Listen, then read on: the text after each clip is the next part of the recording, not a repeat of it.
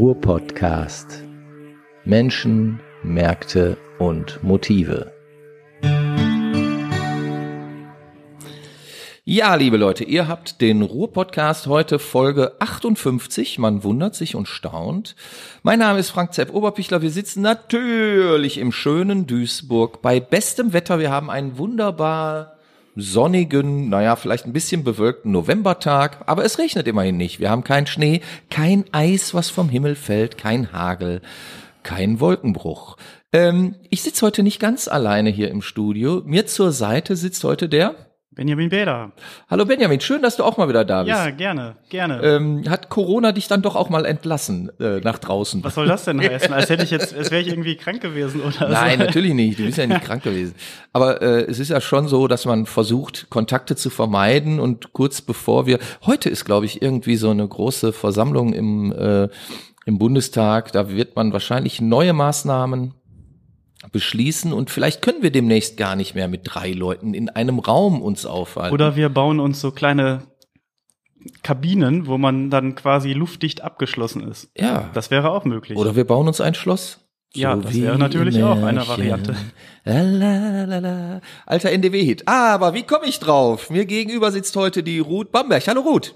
Hallo, Hast du auch NDW-Songs gehört eigentlich? Neue Deutsche Welle. Äh, damit hast du praktisch schon mein Alter verraten, Sepp. Das war nicht geplant. Das war nicht geplant. Scheißendreck.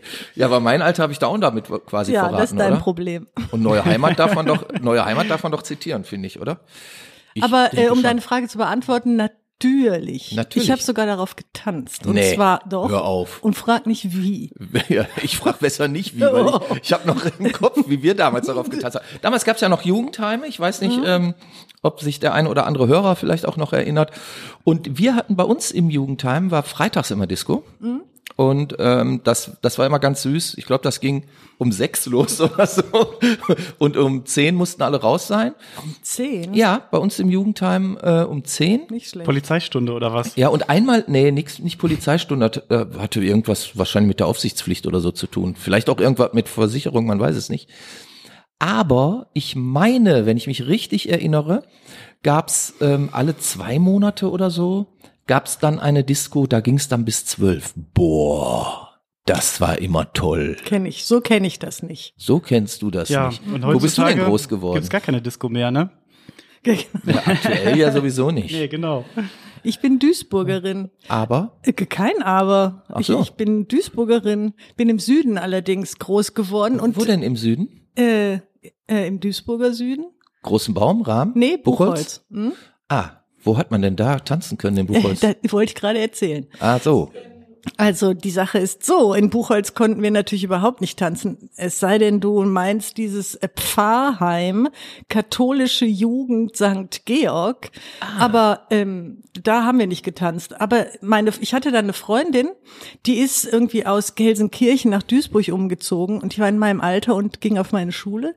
Und die hat dann gesagt, hör mal, ich weiß einen total coolen Ort, wo wir tanzen gehen können. Kommst du mit? Komm, frag doch mal deine Mama. Und ich habe meine Mutter irgendwie breit geklopft, dass sie mich gehen lässt.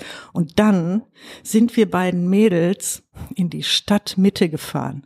Und zwar nach Neudorf. Oh. Dort sind wir in der Lotharhalle gewesen und haben dort getanzt. In der Lotharhalle? Ja, ich weiß nicht, die gibt seit 100 Jahren nicht mehr. Nee. Aber es ist so ein Teil des alten Krankenhauses am Unigelände. Ja, ich hatte jetzt auch noch nie Ach davon so, gehört. Ich irgendwie. weiß, da, äh, da wo dann später der Asta drin war. ähm, das weiß ich nicht. Ja, ich aber. Das war das. Wisst ihr, dass ich dort geboren wurde? In diesem Krankenhaus? Nicht schlecht. Äh, ich sag jetzt nicht wann, aber es ist eine Weile her. Ja, ja, da bin ich geboren. Und später war dann äh, der Asta da drin. Sehr lustig, ne? Und wir haben da ein paar Konzerte sogar gegeben. Eine Zeit lang wurden da Punkkonzerte gespielt. In, in deinem Geburtshaus. In, in, quasi auf meiner Station, wenn du so willst. Das äh, hatte schon alles so seine Ordnung und war von langer Hand vorbestimmt, glaube ich. Aber gut, wir sind ja hier zu dritt zusammengekommen, um eigentlich über, über dein künstlerisches Oeuvre zu sprechen. Du hast sehr viel gemacht und am, was ich wirklich cool fand, du hast mit Christoph Schlingensief zusammengearbeitet. Du hast, ja, habe ich, genau. Wir haben. Warum? Äh, warum? Also gut, wenn du die Warum-Frage stellst, das hängt so zusammen. Ich habe, ähm, ich weiß nicht, es war, wann waren das? Irgendwie Anfang der 90er Jahre Ja. oder sowas, ähm, habe ich für Sönke Wortmann gearbeitet und zwar in der Aufnahmeleitung für ähm, so eine Produktion mit Willy Tomczyk und äh, wer war denn noch dabei? Den man ja heute auch nicht mehr besetzen darf. Ja, das ist aber irgendwie unfair. Willi ist eigentlich eine coole Socke. Jedenfalls war er das damals auf jeden Fall, aber da hat er auch noch nicht bei den Campern gehaust. Ja, aber okay. okay. Und ähm, dieser Film von von äh, ähm, Sönke Wortmann ist uraufgeführt worden auf den Filmfestspielen in Hof. Ah, okay. Und da kam Christoph irgendwie die Treppe runter und ich ging gerade äußerst aufgeregt, meine erste Filmpremiere äh, als Aufnahmeleitung, sehr aufgeregt die Treppen rauf und Christoph Schlingensief kam runter und sagte, du hast die Aufnahmeleitung bei Sönke gemacht, ich will dich für meine nächste Produktion. Boah. Ja, das ist doch mal richtig ein Und Kompliment. Zack, zack warst du in the business drin. Yes. Oh, cool. So ging das damals noch. Heute Nee. hätte man wahrscheinlich irgendwie zwölf Anträge schreiben müssen und Hm. wäre abgeblockt worden von irgendwelchen Leuten am Telefon. Genau. Oder? Ja. Später hat Sönke, wie du weißt, das Wintermärchen gedreht Ja. oder die Serie Charité oder sowas. Aber das, als ich für ihn gearbeitet, das war sehr viel weiter liegt das zurück. Okay. Gut. Aber ähm, wie kommen wir überhaupt drauf? Du, du sagst heute von dir, du bist Medienkünstlerin. Yes. Was ist denn eine Medienkünstlerin? Machst du künstliche Medien oder machst du Kunst in den Medien? Oder was heißt das? Entschuldigung, Entschuldigung, ich bin, ich bin gerade eingeschlafen. Verzeihung. Kannst du dich? Irgendwas mit Medien. Ja, genau. Irgendwas mit Medien. Also heute, genau, heute ist ja die, so, und dann könntest du sagen, Künstlerin in irgendwas mit Medien. Das würde jeder verstehen. Ja. Heute. Damals war es anders. Ähm, also, du musst dir vorstellen, es gab mal eine Zeit, da gehörten Handys zu Science Fiction, sogar das Internet war Science Fiction, ne? Ich erinnere mich dunkel. Mhm. Also Und zu dieser Zeit war ich in Frankfurt am Main, äh, Beziehung, ja, in Frankfurt am Main und habe da in Offenbach an der Hochschule für Gestaltung äh, das Fach elektronisches Bild belegt. Ne? Und das war, ähm, soll ich die Jahreszahl sagen? Wollt ihr es wirklich? Es ist 1990. Und ähm, Ja, wieso das doch? Okay. War, war doch gestern quasi. ja, genau, für unser eins schon. Für Benjamin, der denkt sich so, oh Gott. Aber 1990 war ich auch mitten im Studium. Wie dem auch sei, elektronisches Bild. Und ähm, wir haben an die Hochschule in die Klasse von Richard Kriesche, ein total cranker äh, Künstler aus Steyr, also aus Graz, Mhm. der auch nicht unwesentlich steirischen Herbst mitgestaltet hat und wie dem auch sei und die Ars Electronica dann später. Ähm, dort gab es die ersten äh, Silicon Graphics Rechner und wir haben mit einer, ähm, mit der, und meine Klasse, mit einer Hochschule in Syracuse, also irgendwo in, in Amerika, die haben den ersten Personal, also den Browser entwickelt für die ersten Personal Computer und wir, die griechische Klasse, also ich auch, wir waren die ersten, die ähm, so einen Browser benutzt haben. Vorher musste man, vorher musste man über Datev sich einloggen und, und so, das, äh, so. Und, und seither, ähm, begreife ich, dass die sogenannten, damals haben wir, haben wir das Zeugs wirklich sogenannte neue Medien genannt. Also das Digitale hieß sogenannte neue Medien, weil neue Medien dazu gehörte eigentlich auch die Fotografie und auch der Fernseher. Ne? Aber das Digitale war dann nochmal neu. Und ähm, fortan habe ich mich damit befasst und ist es erlaubt, bei diesem Podcast unheimlich arrogant zu sein? Äh, und machen, seither, du ja, pass auf, dann hör jetzt zu. Dann seither warte ich darauf, dass die Menschheit begreift, Okay. dass das Digitale Relevanz hat. Und das, und das zu kommunizieren, mache ich eben auch mit meinen Arbeiten. ne? Ja. Aber ich glaube, gerade in Zeiten wie jetzt ist es ja gar nicht mehr von der Hand zu weisen, dass äh, das Digitale ähm, Relevanz hat. Ich meine, das sieht ja jeder, der ähm, täglich arbeitet, der von zu Hause aus arbeitet, also ohne digitale Hilfsmittel würde es ja gar nicht mehr gehen. Ich bin total einverstanden, aber gleichzeitig äh, habe ich schon auch den Eindruck, dass zum Beispiel durch die Corona-Krise Mhm. haben wir ja ziemlich große Herausforderungen, zum Beispiel in der Schule, in, an den Schulen Absolut. und so zu Mhm. stemmen. Und es zeigt sich doch sehr, dass eine ziemliche Lücke klafft zwischen äh, diese Tools sind in der Welt, nämlich seit 30 Jahren, und es gab noch nicht so und werden richtig. in Holland und Schweden bereits benutzt, aber bei uns noch lange nicht. Genau, und, und, und äh, die Konzepte dafür sind hier noch nicht so weit entwickelt. Oder Mhm. noch anders gesagt, die Kanzlerin ist ja noch nicht so lange her, sagte, es ist Neuland, Internets Neuland. Und da habe ich schon, also ich, ja, ja, egal. Ja, Da warst du schon viel weiter. Nein, ja, egal. wir, wir glauben halt noch, dass Gold mehr Wert hat als irgendeine Kryptowährung, obwohl man das ja quasi gegenrechnen kann. yes, Ja, aber was lernen wir daraus? keine Ahnung. Okay, machen wir doch da weiter. Was, was lernst, was, was hast du denn daraus gelernt? Nee, ähm, ich würde ja sagen, wir sind hier in Deutschland einfach verglichen mit den ähm, Spitzenreitern der digitalen Entwicklung sind wir einfach zehn Jahre zurück. Und ähm, manche würden jetzt vielleicht sagen, ah, nur siebenhalb oder manche sagen Du, vielleicht auch zwölf. Sagen wir mal zehn. Und ähm, das heißt aber ja letztlich, wenn, wenn man das auf, auf die Schnelligkeit der digitalen Welt ähm, skaliert, sind wir wahrscheinlich 30 oder 40 Jahre zurück. Und das ist doch eigentlich ein Zustand, den sich eine so hoch entwickelte Industrienation, wie wir es nun mal sind hier in, mitten in Europa, gar nicht leisten kann. Also ich bin ja zum Glück jetzt äh, auch schon älter geworden und ich verstehe, dass das eigentlich überhaupt nicht schlimm ist, dass man hinten dran hängt. Dann, äh, naja, dann ist das jetzt mal eben so. Und ich finde, ähm, ich finde, dass die Digitalisierung, das Projekt Internet oder Internet der Dinge oder künstliche Intelligenz oder Kryptowährung oder ähm, was haben, Produktion äh, übers Internet so, ähm, das ist nichts, was fix fertig wäre, sondern das ist in permanenter Bewegung und Entwicklung und äh, zwar seit einiger Zeit, also seit diesen, vielleicht seit diesen zehn Jahren, die du eben genannt hast, aber seither ist das in Bewegung. Das heißt, eigentlich sind alle mehr oder weniger äh, hinten dran. Ja. Also weil du kannst so, aber wie gesagt, ich finde das auch nicht schlimm, sondern auch darin sehe ich eine Chance. Das hat vielleicht was mit der Kunst zu tun, mit der ich mich befasse. Äh, ich sehe darin durchaus die Chance, dass wir nämlich die Möglichkeit bekommen, erstmal darüber nachzudenken, was wollen wir von den Dingern eigentlich, die da jetzt so viel können. Und dann sagen, und jetzt will ich genau diese spezifische Anwendung Ja. dazu. Wir neigen ja dazu, äh, erst zu konsumieren, sich eine Anwendung zu kaufen und dann zu gucken, was man damit machen kann. Und das muss, glaube ich, sich ändern. Okay, da spricht die Künstlerin aus dir oder die Medien, ne, Pädagogin bist du ja gar nicht, ne? In Gottes Willen. Ich dachte, das gehört zusammen, Medienkünstlerin. Ja, Was? ja, Medienkünstlerin, Also, das äh, ist ja klar, schon- aber ähm, Schon, du das, brauchst das ja, war ja, du brauchst ja immer ein Medium, wenn du irgendwie was machst. Also es ist ja, Ja. ist ja Bravo, junger. Mann. aha, guck mal, jetzt hast du deine erste Eins eingefahren hier. Ich merk schon, Danke, danke. man wendet sich von mir ab.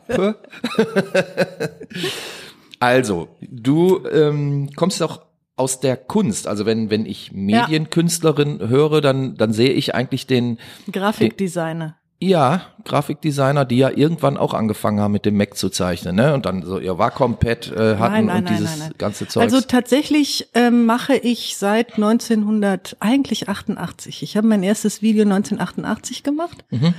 Bereits eine Auftragsarbeit, interessant. Aber ich glaube, das hatte einen pädagogischen Hintergrund von so einem Professor, der glaube ich, mir einen Gefallen tun wollte. Mhm. Naja, egal.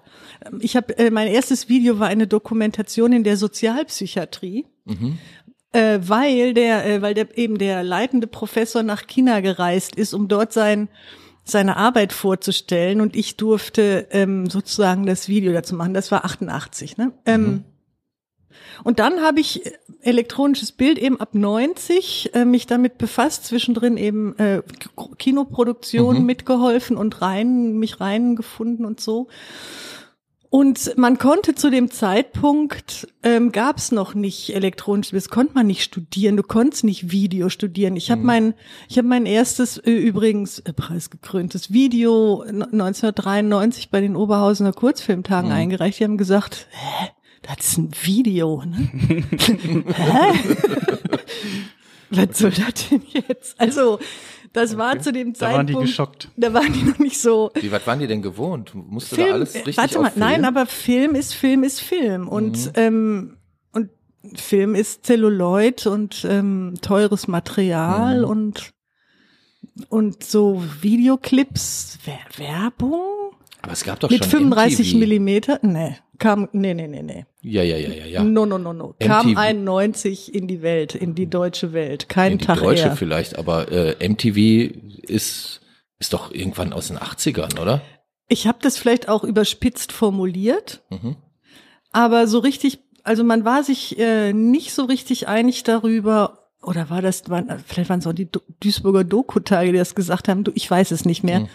Der lange Rede, kurzer Sinn. Video war zu dem Zeitpunkt noch nicht vollkommen klarer Mhm. Fall. Natürlich ist das bewegt, wir, eigentlich machen wir bewegte Bilder und so, das war zu dem Zeitpunkt noch nicht so. wunderte mich, als du gesagt hast, dass das Video ähm, da Erstaunen ausgelöst hat, Anfang der 90er Jahre. Ich kann mir das eigentlich nicht so ganz vorstellen, weil Video Ist ja nicht durchaus. schlimm. Dass ich mir das nicht vorstellen kann, ne, finde ich auch nicht schlimm. Nein, aber aber wie gesagt, M MTV gab's gab's da schon einige Jahre und Aber nicht das im- aber nicht im lebte ja de facto von von Videoclips. Ja, aber guck mal, äh, in Deutschland wurde das, äh, haben wir die drei Kanäle Mhm. öffentlich-rechtlichen irgendwas 92, 91, 93 verlassen. Ich war irgendwann in Südamerika, wann war das denn? In den 80ern. Da ähm, haben wir, dort habe ich auch gedreht und wir haben, ähm, haben im Hotel, waren im Hotel und es war Rio de Janeiro irgendwann in den 80ern.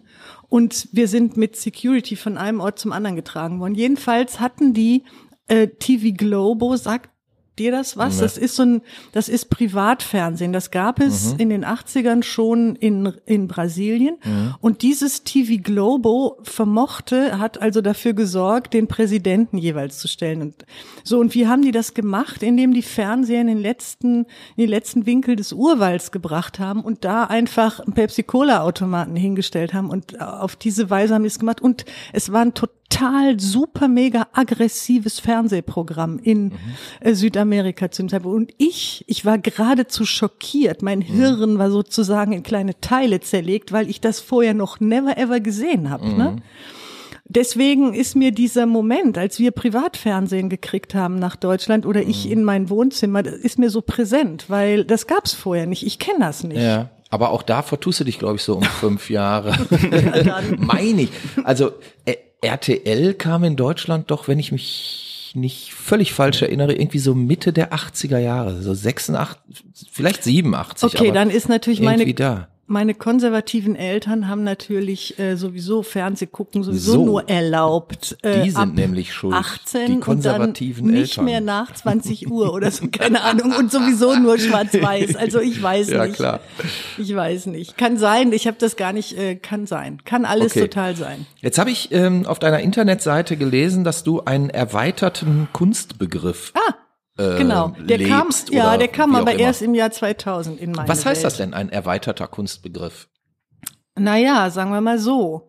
Es gibt ein normal, also es gibt einen Kunstbegriff so und dann gibt es einen, der ist erweitert. Und ähm, also was ist ein erweiterter Kunstbegriff? Also zum Beispiel sagt dir, also Werk, das Werk, ne? Oder du hast eben in der Begrüßung hast du von Övre geredet. Ähm, das bedeutet eigentlich, äh, es gibt einen, genialen Künstler, es gibt ein originäres individuelles Werk, was dann bestaunt werden kann von außen und interpretiert, ne?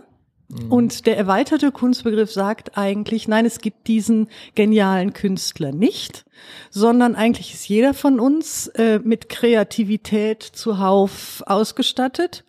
Und wenn wir diese, wenn wir dieses Gestaltungspotenzial und dieses kreative Potenzial gemeinsam nutzen, dann sind wir diejenigen, die die Welt gestalten. Das gefällt mir. So irgendwie auch voll auf meiner Linie. Du willst die Welt gestalten. Ja, natürlich. Du nicht? Ich, ich mache das einfach. Ich, wür- ich würde auch sagen, ne, also jetzt hier zum Thema Digitalisierung und beziehungsweise ähm, Formate anbieten. Ich kann mich noch dran erinnern, dass du äh, versucht hast, eine digitale Messe äh, zum Laufen zu bekommen. ja. Aber das war dann natürlich auch ein Schock für Leute, denen man das angeboten hat, weil die dann gedacht haben, so, okay, nee, wenn ich so einen Messestand habe, dann habe ich ja was Richtiges, da kann ich mich hinstellen. Und Da, ähm, da hat man Ja, was ja. in der Hand. ja, ja, genau. Dann hat man was in der Hand, dann kann man seine Flyer den Ja, ja, Leuten in die genau. Hand drücken Ja, ja. und eine digitale Messe, da kann man das ja nicht und Mhm. deswegen war das dann für viele einfach komplett vom Tisch. Ja, aber ich Ja, denke, diese- dass das in diese- drei diese- Jahr, vier Jahren wird das ganz Das, normal das sein. kann gut sein, ja. Die, aber nochmal auf den erweiterten Kunstbegriff ist aber genau, worum es geht. Das ist genau der Punkt, um den es eigentlich bei diesem Begriff erweiterte Kunst, also erweiterter Kunstbegriff, Social Plastic Research am besten noch.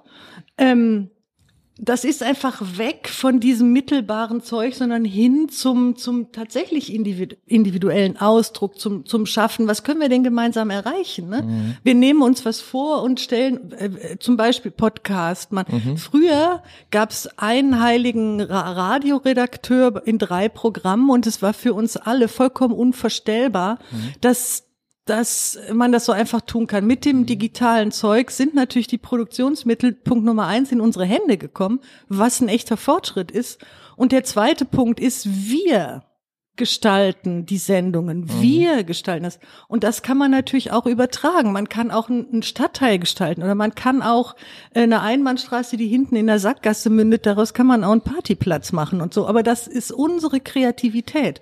Und da gibt es aber natürlich die muss man da, ja auch ausleben können. Dann da irgendwann. gibt es natürlich Methoden und Ansätze und künstlerische Strategien, da, da richtig weit mitzukommen. Und das ist gemeint, da in diesem Zusammenhang deine Frage zu beantworten. Und deine Zwischenfrage war jetzt, dahin muss man kommen, oder was?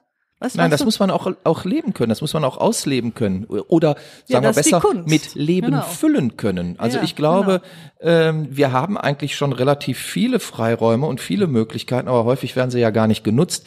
Also wenn ich, wenn ich sehe, dass äh, zum Beispiel auf, auf vielen Social-Media-Kanälen sich die Leute darin ergehen, ihr Essen, ihre Schuhe, ihre neuen Hüte äh, zu posten und sonst was, aber ähm, nicht im sozialen Bereich zu interagieren, im politischen Bereich zu interagieren, sondern sich wirklich Belanglosigkeiten um die Ohren hauen, dann frage ich mich ja auch, ob da nicht Möglichkeiten verschenkt werden. Aber bringst du da nicht was durcheinander? Man soll irgendwie seine Schuhe und die neuesten Make-up-Tipps und wie man die Haare am besten färbt und so. Ich finde, das kann man ruhig alles äh, in den Medien kommunizieren. Das passiert ja auch. Ja, ne? klar. Und auch massenhaft. Ich habe da nichts dagegen. Also ich, ich persönlich bin zutiefst davon überzeugt, wenn junge Frauen und junge Männer und auch von mir aus auch Ältere das erstmal zwei, drei Jahre gemacht haben, haben die so die Nase voll davon, weil es gibt einfach, ja, ich gehe immer davon aus, dass der Mensch sich entwickelt. Ne? Und wenn man sich mal hat alle Zeit von, äh, ich, von Facebook, ich muss so, wenn man das erstmal alle Zeit hat blockiert von diesem Züg, dann kann man drauf kommen und vielleicht geht das auch erst dann dass man das so gar nicht möchte. Und dann kann man sich ausdenken, was ist der nächste Schritt. Also ich finde nicht, dass man den, den, äh, den, wie heißen die nochmal, Insta, Insta-Mädels und Stars und so. Instagram, äh, Das, Ja. das, Influencer. Genau, Influencer. Influ du, das, das läuft sich aus, du, das wächst aus. Wie sagt man denn? Äh, Ich, ich habe ja auch gar nichts dagegen. Also die sollen Ja. alle machen, was sie wollen. Ich habe Ja. ja. nur die Frage gestellt, ob da nicht ähm, eine gewisse, ein gewisses Potenzial ähm, nicht ausgeschöpft wird. Verstehe ich nicht. Ein, ein Potenzial, wenn man sich zum Beispiel ein Thema nimmt wie Stadtentwicklung oder so, dann, dann könnte man doch. Wenn man sich, wenn man sich als Make-up-Influencerin eben das Thema Stadtentwicklung Genau, nimmt, das ne? sollte doch jede Make-up-Influencerin Ja, es wäre auf jeden Fall eine haben. sehr interessante Verbindung. Also wenn einer jetzt diesen Podcast gehört hat und da auf die Idee gekommen Ja, ist, bravo. ich verbinde jetzt Stadtentwicklung und Ja, Make-up, ja, also das könnte richtig reinknallen. Ja, Keine geil. Ahnung, aber weiß es ich gibt nicht. doch auch diesen Make-up Duisburg, diesen Wettbewerb, wo Hausfassaden ähm, Ja. so ein bisschen aufgeposcht werden, Ja. oder? Also die, die Frage, die dahinter steht, ist doch, müssen bestimmte Medien ähm, in einer bestimmten Art und Weise genutzt werden? Oder darf man immer erstmal alles? Was sagt die Künstlerin dazu? Ich sag dir, ja, okay. Ähm, Hans Ma Magnus Enzensberger hat, glaube ich, Ein 19 schlauer Mann. Ja, hat 1980, glaube ich, in einem nicht direkt unprickelnden Essay äh, folgenden Vergleich gezogen. Die, ähm, äh, die Schrift und Romane und Literatur ist ja nun seit 300 Jahren etabliert. Wir arbeiten an den Implikationen und mhm. so weiter. Und als dann äh, der Gesellschaftsroman in die Welt kam, haben dann die haben die Hüter der der bürgerlichen Moral oder der, der des richtigen guten Tons oder sowas, mhm. die sind auf die Barrikaden gegangen, weil das der, äh, weil das ein unrichtiger Gebrauch von Literatur wäre, ne? Gesellschaftsroman. Und ähm, man hat tatsächlich den Untergang des Abendlandes befürchtet. Und das kannst du mit vielen Details, kannst du das, äh, hat sich das immer so entwickelt und heute sind es eben, ist es Instagram, was den Untergang des Abendland ziemlich wahrscheinlich äh, bedeuten, mhm. bedeutet. Aber ähm, gibt es einen richtigen oder einen falschen, worauf ich hinaus will, ist, wenn du ein dickes Buch, nehmen wir das Kapital, dann sagen wir, mhm. ich hätte das in meinen Händen und würde dir das an den Kopf werfen, dann mhm. würde ich das Buch nicht richtig benutzen und du wärst womöglich tot. Ne? Mhm. Und wenn so ich schon gut werfen. also worauf ich hinaus will, ist, du kannst auch einen Hammer, kannst du auch, verstehst du? Klar, ja, klar. du kannst das ganze Zeugs irgendwie Käse benutzen, aber mhm. pff, dann lernst du vielleicht daraus, wie man es richtig macht. Also ich, ich, also erweiterter Kunstbegriff mhm. übrigens, rechnet immer ganz fest damit, dass der Mensch ein Entwicklungswesen ist. Ne? Ja, muss ich dich leider enttäuschen. also, ich habe Menschen kennengelernt. Du meinst, wir, du meinst, wir stecken so jetzt weit. von der digitalen Entwicklung bei Instagram fest und da wird nichts mehr kommen, oder was? Nein, Quatsch. Nein, also es, es ist ja auch schon, schon längst Neues gekommen. Also ähm, die, die Frage ist ja, bringt das was? Ist ist TikTok äh, interessanter als als Instagram? Ist Instagram eine Entwicklungsstufe von Facebook gewesen? Das will ich überhaupt gar nicht beurteilen. Jeder soll das machen, was er will irgendwie. Mich interessiert dabei aber letztlich die Frage, weil wir haben ja eine Medienkünstlerin oh, hier. Wo, okay. wo ist das Künstlerische? Wo, wo ist wo ist der der künstlerische Ansatz bei so einem Medium wie Facebook? Bei Instagram. Natürlich gibt's da viele Leute, die auch ihre selbstgeschossenen Fotos, ihre selbstgedrehten Videos und so weiter und so fort posten. Aber ist das nur, weil es irgendein Foto ist, ist das dann gleich Kunst oder ähm, ist das ähm, ist Medienkunst etwas ganz anderes? Also ich habe, äh, das kann ich natürlich nicht beantworten. Ich kann mhm. nur für mich sprechen. Ich, ja. Äh, ne? ähm, wenn ich äh, von mir sage, ich bin Medienkünstlerin und habe mich irgendwann dem äh, der sozialen Plastik zugewandt, so als mhm. Ergänzung, apropos Entwicklungswesen, ähm, dann ist damit tatsächlich gemeint, ich habe in meinen in meinen reinen Videoarbeiten, also ich habe mhm. etliche Videoinstallationen und Videoclips und äh, derartiges gemacht. Also Medienkunst für mich bedeutet einfach ähm, sich mit dem Medium an sich auseinandersetzen. Ne? Mhm. Bedeutet eine Reflexion dessen, was uns umgibt und so weiter und mittels also medial aufbereitet. Also ein Film ist Medienkunst. Ne? Mhm. Ne? Ja klar. Würden die Filmemacher würden sich verwehren, das so zu nennen, aber äh, ist vielleicht auch nicht ganz präzise. Aber bewegtes Bild aneinandergereiht mit einer bestimmten Gestaltungsabsicht darin. Mhm so, und, ähm, und du wirst mir sofort zustimmen und sagen, na ja gut, wenn wir einen Film von Tom Tickwer sehen, dann ist es mehr Kunst, als wenn wir einen Film von Justice League, Justice League oder irgendwas, also keine Ahnung. Ja, ne? so ein Serienprodukt. Ja, ihr wisst, worauf mhm. ich hinaus will. Ja. Ob schon ich inzwischen zu denjenigen gehöre, die jede, jedes, also ich finde, alle Filme sind Kunst, ne? sogar, also selbst wenn man ihnen das nicht ansieht, aber da sind so viele beteiligt, Pädagogik, die so sehr ihre Kreativität einbringen. Mhm. Und das Ganze wird überhaupt nur etwas, weil da viele Leute zusammenkommen. Ne? Und das ist für mich eigentlich ähm, fast das Wichtigste. Was mich noch interessiert, ja. ähm, ich habe gelesen, 2014 hast du ein Projekt gemacht, da ging es um einen sozial plastizierten Sonderzug. da habe ich mir gedacht, scheiße, was soll ein sozial plastizierter Sonderzug sein? Spontan fiel mir natürlich der Sonderzug nach Pankow ein, aber ist der sozial plastiziert gewesen? Ich weiß es nicht. Also Vielleicht kannst du mir die Frage beantworten. Vielleicht.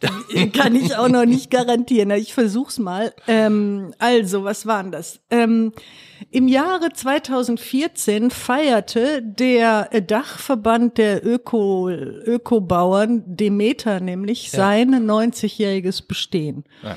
Und ich habe im Vorfeld mit vielen Bauern und Produzenten der Ökolandwirtschaft, der Meterlandwirtschaft, zum Beispiel in Osnabrück, fantastische Leute, die auch, ähm, naja, ähm, Gespräche geführt und es ist irgendwie klar geworden, dass äh, die Bauern, auch in Österreich übrigens, ähm, genau, die Bauern haben ein großes Problem, nämlich das Problem, dass sie selber eigentlich nie von ihrem Hof wegkommen. Ne?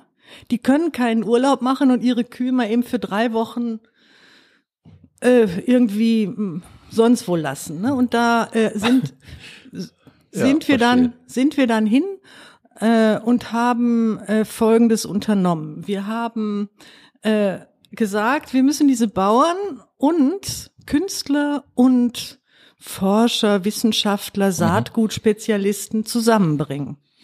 Und wir müssen den Bauern ermöglichen, dass sie da, dass die da teilnehmen können. Also haben wir dann einen Sonderzug durch vier europäische Länder geführt, anlässlich von 90 Jahre Demeter-Landwirtschaft und haben Geld gesammelt, die Bauern eingeladen. Also die konnten für, für zu, zum Teil kostenlos oder zu einem sehr geringen Preis konnten die mitfahren. Und wir sind dann mit so einer Dampflok im Schneckentempo durch äh, von äh, wo sind wir gestartet? In Köln bis nach Salzburg irgendwie gefahren, an drei Tagen oder irgendwie Stopp gemacht und so. Und im Zug haben wir ein ganz dichtes Programm gehabt. Also wir haben äh, vortragende Künstler, Cellisten hatten wir dabei, äh, wir hatten Autoren dabei, aber wir hatten eben auch Vortragende, zum Beispiel Bingenheimer Saatgut. Das sind so Leute, die kümmern sich wirklich äh, ganz gut um, um den Erhalt von Sorten und, und so. Und naja, der langen Rede kurzer Sinn, wir haben die alle zusammengebracht und wir sind gemeinsam, haben eine lustige Zugreise gemacht. On board war die ähm, Anja Lindner aus Fulda, die hatten, ähm, die macht so ein so ein Demeter Catering eben, so ein Food-Dings, die hat die, den Zug, die Zugküche versorgt und wir hatten dann irgendwie Studenten und Freunde und einfach junge Leute dabei, die dann gekellnert haben und so. Das war einfach ein total krass cooles Event, ne? Ja. Ist das irgendwie dokumentiert? Gibt's das irgendwie als Film oder als Buch, als Comic, Ja. als Lied? Ich habe da auch Als spontan direkt nochmal eine Frage. Was war denn dann mit den Kühen in der Zeit? Also die Ja, konnten genau. ja eigentlich Nee, nicht nee, weg, ja, genau. weil ja, ja, ja, vollkommen so, richtig. ja, also nicht, dass die dann irgendwie vergessen wurden. Nein. Die Kühe? Nein, nein, nein, nein. Vollkommen richtig. Die ganze, wir sind tatsächlich nur paar Tage unterwegs gewesen Ja. ne? und haben das aber so ziemlich dicht gestaltet, so dass die Bauern im Grunde nur fünf Tage weg waren. Also Tutti oder sogar nur Ja, aber vier. trotzdem, ne? da muss ja dann irgendwie so ein oder so Nee, nee, nee. oder diese, mitgenommen. Diese vier Tage konnte man dann wuppen mit den Knechten und den daheimgebliebenen. Ne? Und das konnten die Bauern auch, und das ist eigentlich das Wesentliche, verantworten. So vor sich selbst. Zu sagen, äh, das mache ich jetzt mal, das ist etwas, was Sinn macht. Und da gebe ich jetzt mal meine Kühe. Es ist jetzt, das soll nicht despektierlich sein, sondern ich meine das ganz ernst. Ne? Da lasse ich mal meine, meinen Hof in den guten Händen meiner Knechte oder der Frau oder wie auch immer und die machen das dann schon gut. Und ich gehe jetzt mal einfach für fünf Tage zu diesem zu diesem Ereignis. Und zum Beispiel, wir hatten Miha Pogacnik, da ist so ein Geiger aus Slowenien. Naja, also das war sehr lustig. Der saß dann im Abteil und Aber was ist denn jetzt, ich habe immer noch nicht verstanden, was das sozial Plastizierte daran ist. Ja, okay. Also ähm, die wir, die das gemacht haben, die das inauguriert haben und dann auch dafür gesorgt haben, dass es in die Realisation kommt. Wir hatten ähm, unsere Absicht war, das Thema Demeterlandwirtschaft, äh, Probleme, die Bauern haben, das zu greifen und in die Welt zu bringen. Und das haben wir durch vier europäische Länder mit einem Zug immerhin kommuniziert. Ne? Ja, okay, das verstehe ich. Habt ihr das irgendwie durch, durch eine Pressekampagne auch begleiten können und so? Vielleicht kannst Ich du sage jetzt dem Podcast-Hörer, sie nickt. Ich deute das mal als Ja. Mhm. Okay, Kulturgut Express war der Titel von Ah. diesem Zug. guck mal, da kann ich was mit anfangen. Okay. Was sind denn aktuelle Projekte, in denen du gerade knietief drin steckst? Ja, wo soll ich da anfangen? Ja, Ähm, wo, genau. Ich stelle mir das momentan so ein bisschen schwierig vor ähm, in, in Corona-Zeiten. Ne? Also viele bröttern ja jetzt so zu Hause rum für sich irgendwie, aber da auch Öffentlichkeit zu gewinnen und vor allen Dingen das im Rahmen jetzt von, von Events oder so auch vorzustellen, stelle ich mir äußerst schwierig bis unmöglich vor. Vernissagen wird's wahrscheinlich Ja, das ist natürlich jetzt der Vorteil an der, an der digitalen Ebene. Ne? Man muss ja gar nicht unbedingt So. physisch anwesend sein. Nur Und- weil ich eine Frage stelle, heißt es nicht, dass ich das nicht weiß. Nicht längst weiß. Ja, ja, Aber ja, Wir das haben ja einen Gast. Und das ist auch das Gute am erweiterten Kunstbegriff. Ich brauche nämlich nicht notwendigerweise eine Galerie oder eine, ja, ich sowieso keine Bühne und so, sondern ähm, meine Projekte laufen anders. Die sind, die entfalten sich tatsächlich, es klingt jetzt irgendwie doof, aber zum Glück mache ich das jetzt schon lang genug und dass ich wirklich meine Projekte können sich in der Zeit entfalten. Ne? Okay. Also ich bringe Ideen auf den Weg und es läuft, es läuft. Manchmal läuft es auch nicht, aber meistens läuft's. Und ähm, und ich habe tatsächlich jetzt die Zeit äh, genutzt und kann dann auch übrigens eine Neuigkeit dann jetzt mal eben gleich mitteilen. Ich habe die Zeit, äh, diese Corona-Zeit auch tatsächlich genutzt, dass ich ähm, Ende letzten Jahres hatte ich die Faxen so dicke vom Zustand der Welt und ich fand mich so derartig untätig dass ich beschlossen hatte, politisch aktiv zu werden, apropos neue Medien und politisch aktiv werden. Und das natürlich auch übertrieben. Ich bin einfach nur zu den Grünen gegangen. Aber äh, dort dann auch habe ich sehr bald äh, sehr, sehr coole Leute kennengelernt und getroffen. Naja, jedenfalls heute habe ich die Nachricht bekommen, dass ich äh, für den Kulturausschuss äh, jetzt nicht nur äh, vorgesehen bin, sondern dass ich darin bin. Ich bin also vom Rat der Stadt schon, wie, wie heißt er denn? Bestätigt? Gekrönt worden? Ja, Gekrönt ich meine gekrönt. finde ich gut, sollte Ja, man so auch. stehen lassen. Ja, ja, Ich ich glaube, du kriegst dann hier, weil Duisburg, Genau. Eisenstadt und so, so ein, so ein gusseisernes Ding auf dem, auf dem Deckel irgendwie.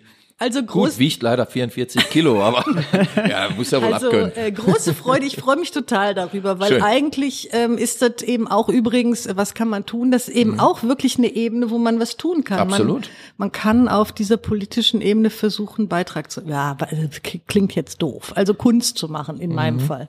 Auf der politischen Ebene Kunst zu machen. Okay.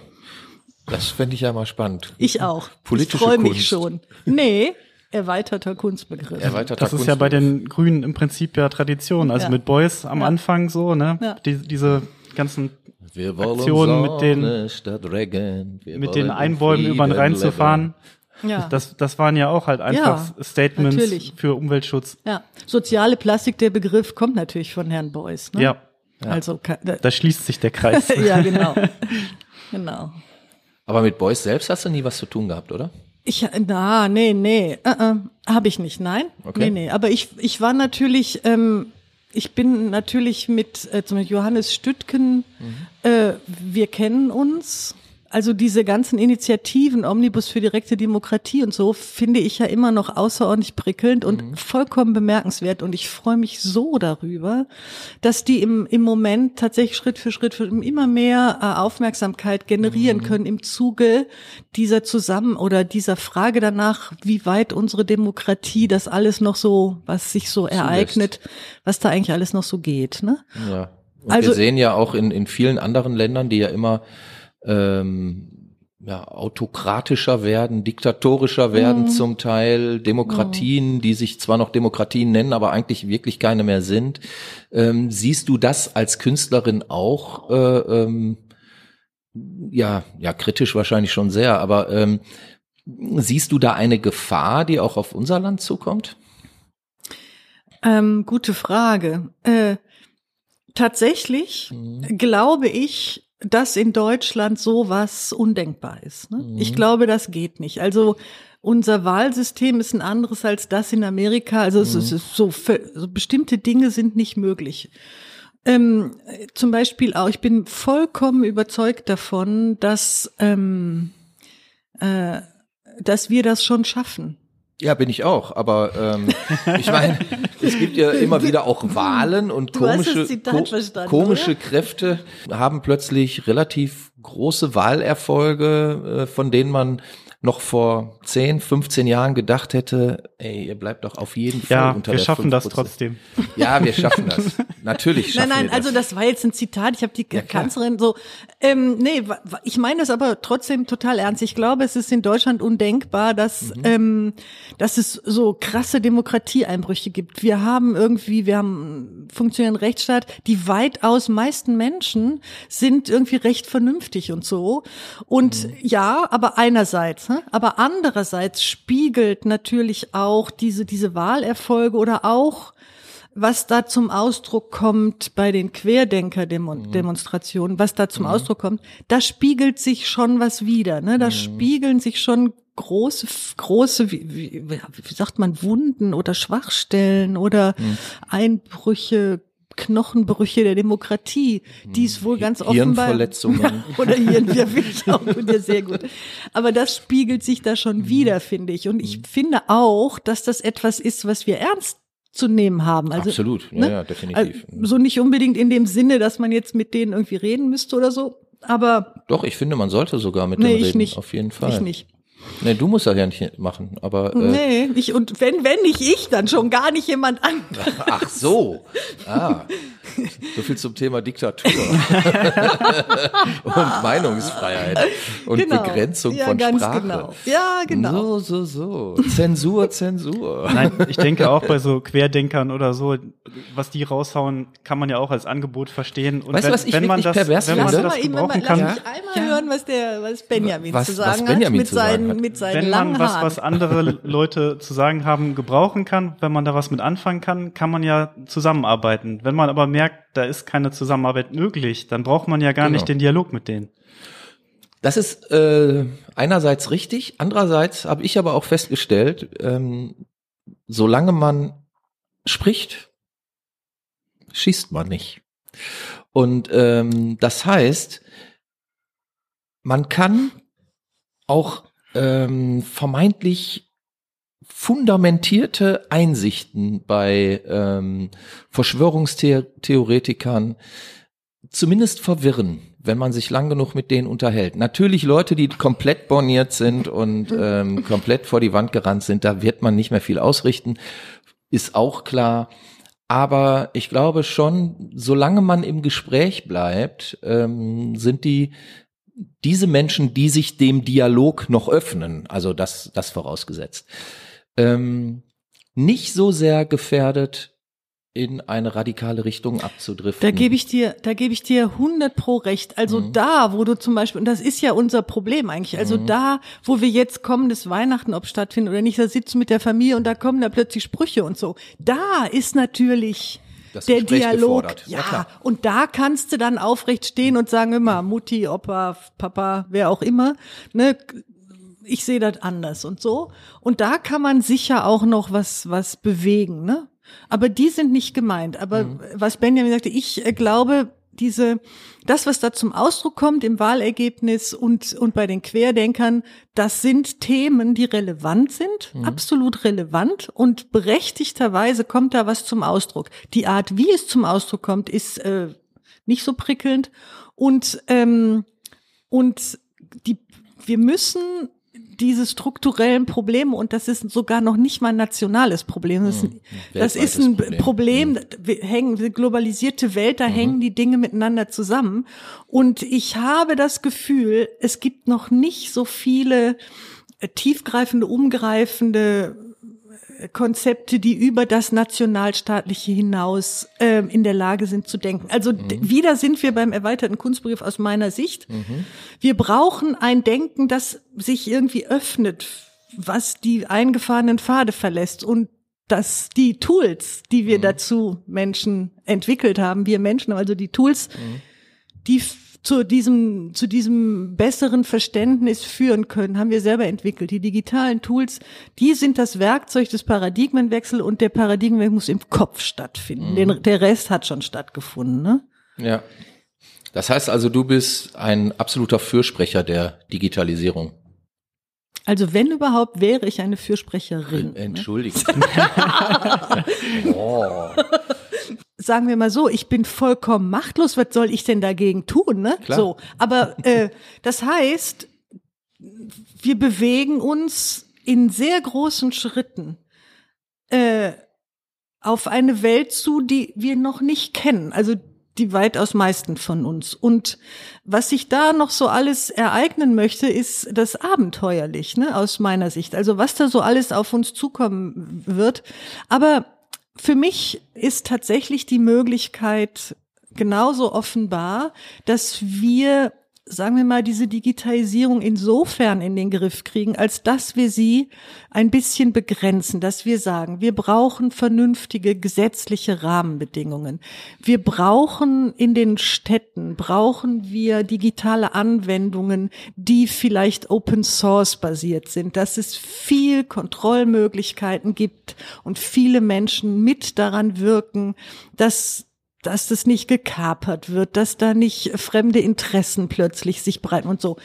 Ähm, wir können, wir müssen diese, diese Plattform, das ist inzwischen allerdings wirklich ähm, angekommen, diese großen Plattformen, die sehr viel Geld umsetzen können, weil wir sie lieben. Mhm. Und ich finde das auch richtig. Ich liebe bestimmte große Plattformen noch immer und ich habe sie, ich liebe sie auch schon seit 20 Jahren. Ich mache den Plattformen auch gar keinen Vorwurf, dass sie in der Welt sind, weil als sie gesagt haben, Amazon, ich rede natürlich von Amazon, mhm. Google und Co ähm, als die vor 25, 30 Jahren in die Welt kamen, die hatten einfach nur eine sehr coole Geschäftsidee. Und leider hat keiner gecheckt, was da, was das alles äh, noch vermag. Mhm. Naja, und jetzt sind sie die Könige der Welt und jetzt, jetzt müssen, die Zeiten haben sich aber jetzt geändert. Jetzt müssen diese Könige leider abdanken und wir müssen den Kram selbst in die Hand nehmen. Und das ist vollkommen richtig so, ne?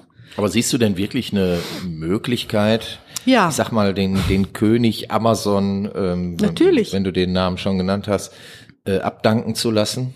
Da wird Nein, Jeff Bezos dir, glaube ich, was anderes zu sagen. Das ist ja nur so ein Bild. Ne? Ja, ja, nee, das ist schon klar. natürlich nur ein Bild. Was ich meine ist, äh, wir haben Globalisierung, wir haben, wir brauchen, wir haben internationale Abkommen brauchen wir in, in einer bestimmten Sphäre.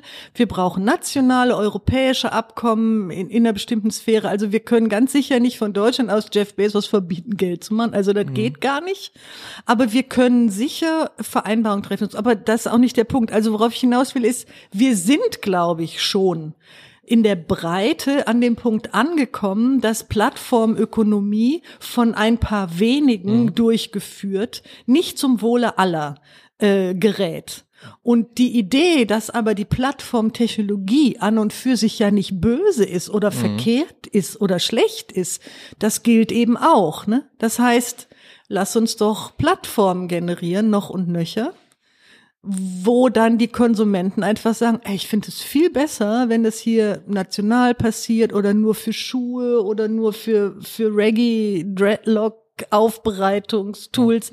Das ist jetzt oder oder für biologisch einwandfreies Saatgut. Ja, oder zum Beispiel. Ja, ja, oder oder so. Weißt du, die ja. Technologie ist super, ja. aber äh, wir müssen die wieder zurück in unsere Hände kriegen. Und das ist, worauf es in den nächsten zehn Jahren, glaube ich, ankommt. Okay das ist eine Einsicht, die dir auch gekommen ist, weil du dich Projekte. mit Kunst beschäftigt hast? Yes. Okay. Welche, welche Rolle spielt denn da Kunst? Oder was, sagen wir mal so, was, was fehlt einem Menschen, der sich, der sich noch nie mit Kunst beschäftigt hat? Kann ich mir leider nicht vorstellen. Ähm, Soll es aber geben. Kunst ist ein, ein Tool, welches vermag, dich innerlich zu bewegen, um den nächsten Schritt tun zu können. Das kann politisch sein, emotional sein, völlig egal. Mhm.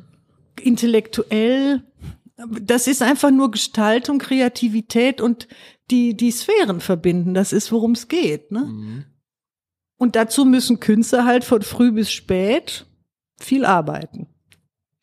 Und häufig bekommen sie dafür ja wenig Geld. Also es gibt natürlich auch da ein Bisschen paar, Schwund ist immer paar Stars, ne, die natürlich viel Geld verdienen. Wie lebt man denn heutzutage als Medienkünstlerin? Ganz gut, oder? Ich meine.